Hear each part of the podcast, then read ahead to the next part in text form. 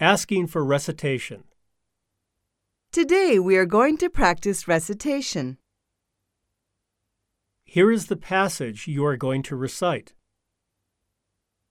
Try to understand the feelings of the person who wrote this.